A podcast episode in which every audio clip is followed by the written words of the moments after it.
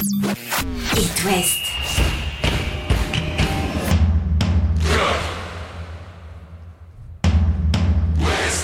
Cop West. Chaque lundi et jeudi à 20h. Simon Rongoat, Catel Lagré. Bonsoir Catel Lagré. Bonsoir Simon Rongoat. Nos clubs de l'Ouest ont joué ce week-end. Certains vont enchaîner avec la Coupe de France mercredi et jeudi. Puis il y aura un nouveau championnat. Ce week-end, on a beaucoup de choses à vous raconter sur les fortunes et infortunes de nos clubs. On va commencer avec les Rennais qui ont coincé face à Lille. On écoutera le coach Genesio nous expliquer que bah, Lille était plus fort. Ah, clairement. Mais il y a des leçons à tirer de cette rencontre-là pour euh, les Rouges et Noirs. On avait un petit derby entre Lorient et Angers. Alors sur le tableau d'affichage, c'était un petit peu triste. Il y avait un petit peu plus d'animation dans le jeu euh, que ce 0-0 ne peut le laisser penser. Cela dit, c'est surtout la fin du record historique. Enfin, Angers a pris un point. On souffle, on va écouter les Angevins qui affronteront le FC Nantes en Coupe de France au milieu de, de la semaine. Les Nantais sont eux allés gagner à Ajaccio 2 buts à 0. On s'est ennuyé ferme à regarder ce match-là. Mais Nantes s'est éloigné de la zone rouge et c'est tout ce qui compte, nous dira le coach Comboiré. Et puis enfin, les Brestois ont tiré un bon point face à Lens. ils Les Lensois sont pas contents. hein. Non, ils sont pas On en contents. Mais les. Lyonnais ne l'étaient pas, les Lillois non plus. Donc, pas contents de euh, l'arbitrage. Les, les Lensois, un partout entre le stade brestois et le RC Lens. Allez, c'est parti pour euh, votre débrief foot dans l'Ouest. Chaque lundi et jeudi, C'est Cop West sur It West. Avec le Stade Rennais pour commencer, Catel défaite à domicile? 3 buts à 1. Mauvaise opération comptable pour l'Europe hein, en s'inclinant au Roazhon Park pour les, les Rouges et Noirs. vu que ça n'a pas trop gagné autour non plus. Oui, il y avait l'occasion surtout de. Et puis Lille revient. Lille revient. Et il y a eu des manques hein, affichés Ouf. par cette équipe rennaise à l'occasion de, de ce match-là. Ouais, défaite de 1, tout à fait logique. Euh, le premier quart d'heure, le but de Gouiri dès la première minute, à la 26e seconde même. C'était trop beau pour être vrai. Ensuite, on a vu quelques séquences par-ci, euh, par-là. Mais globalement, Rennes n'a jamais euh, tenu tête euh, aux Lillois. Ils ont été mangés dans l'impact, au milieu, dans presque tous les duels y compris euh, de la tête. Alors bien sûr, on se dit que là, Terrier manque énormément, euh, mais Lille a un très gros collectif. Euh, 67, 64% de possession lilloise en première euh, mi-temps, 60% euh, en seconde. Ça en dit euh, beaucoup sur la force que dégage ce collectif lillois. On a vu aussi des Lillois bien supérieurs euh, physiquement. Alors après, il y a beaucoup. C'est ça de- qui était impressionnant. Ouais, c'est C'est la impressionnant. différence d'intensité. Exactement. Et c'est la c'est pas la première fois que ça se produit euh, quand Rennes affronte un gros. Il faut comprendre aussi qu'il y a beaucoup de blessés dans l'effectif rennais. Donc forcément, certains qui jouent beaucoup commencent à tirer la langue. C'est le cas de Théâtre qui a bien baissé de régime quand même en, en deuxième mi-temps. Il y a eu beaucoup de déchets techniques aussi face à Lille euh, samedi.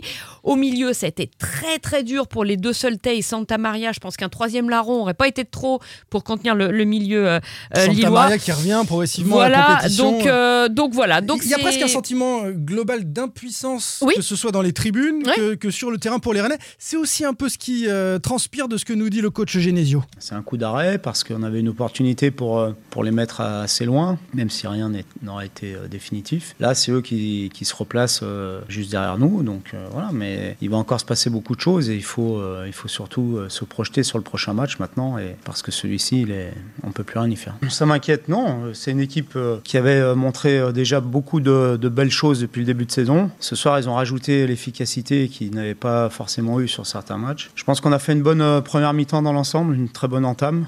Pour espérer euh, gagner, il fallait euh, à la fois techniquement et athlétiquement euh, être à un niveau supérieur que ce qu'on a été ce soir. J'ai rien à reprocher à mes joueurs. On a fait le maximum avec les moyens du moment et on est tombé sur une meilleure équipe que nous ce soir. C'est tout. Il faut reconnaître. Dans le sport, parfois, il y a des évidences et il faut, faut pas chercher à, expliquer les choses d'une autre manière que de reconnaître la supériorité de l'adversaire. Ils ont été supérieurs à nous techniquement, athlétiquement, tactiquement. Donc c'est normal qu'ils gagnent le match. Bon, on avait, on avait beaucoup d'absents encore ce soir. hein.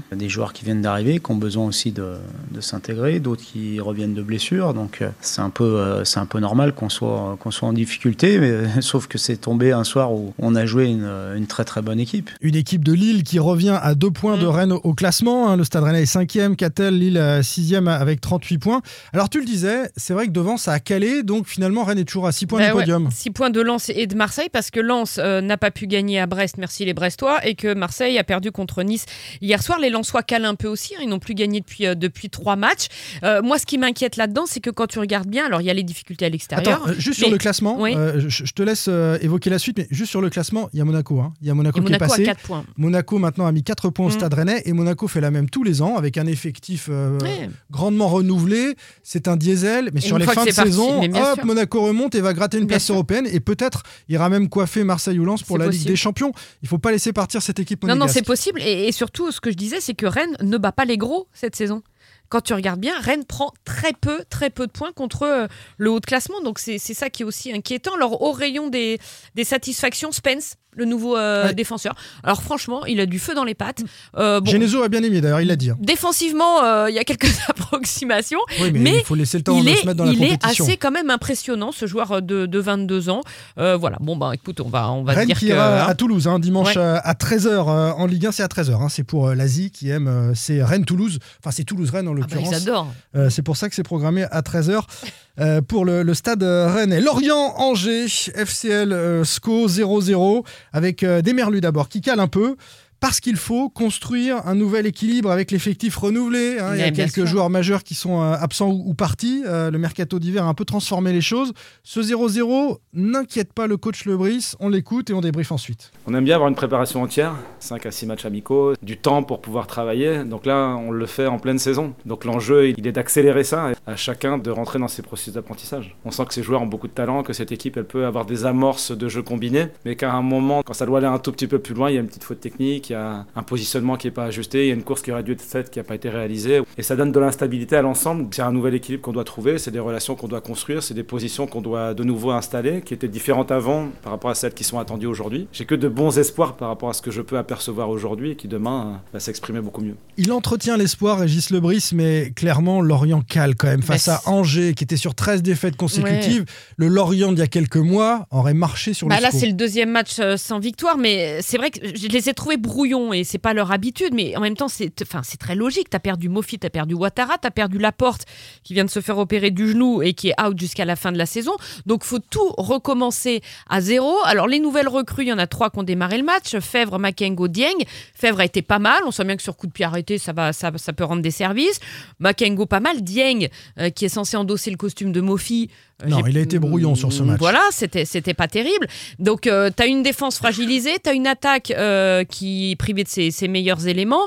Euh, voilà, on savait que ce serait compliqué cette deuxième partie de saison et c'est dommage. Enfin moi je voudrais pas que les Lorientais qui restent euh, se voient euh, dégringoler au classement. C'est le cas un Et- petit peu. Hein. Ouais, c'est le cas un Bon. petit peu. Yanis qui revient bien aussi derrière les, les Merlus. Pour l'instant, ils sont 7 du classement avec euh, Faut qu'ils 36 s'accrochent.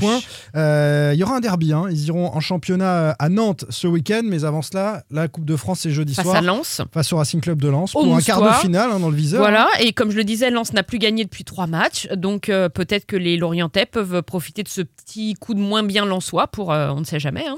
Alléluia Qu'a-t-elle le SCO Ah, ça y est. a pris un point Mm. à l'occasion de cette rencontre-là. 0-0. Angers qui met un terme à ce triste euh, record en, en Ligue 1 de 13 défaites euh, consécutives.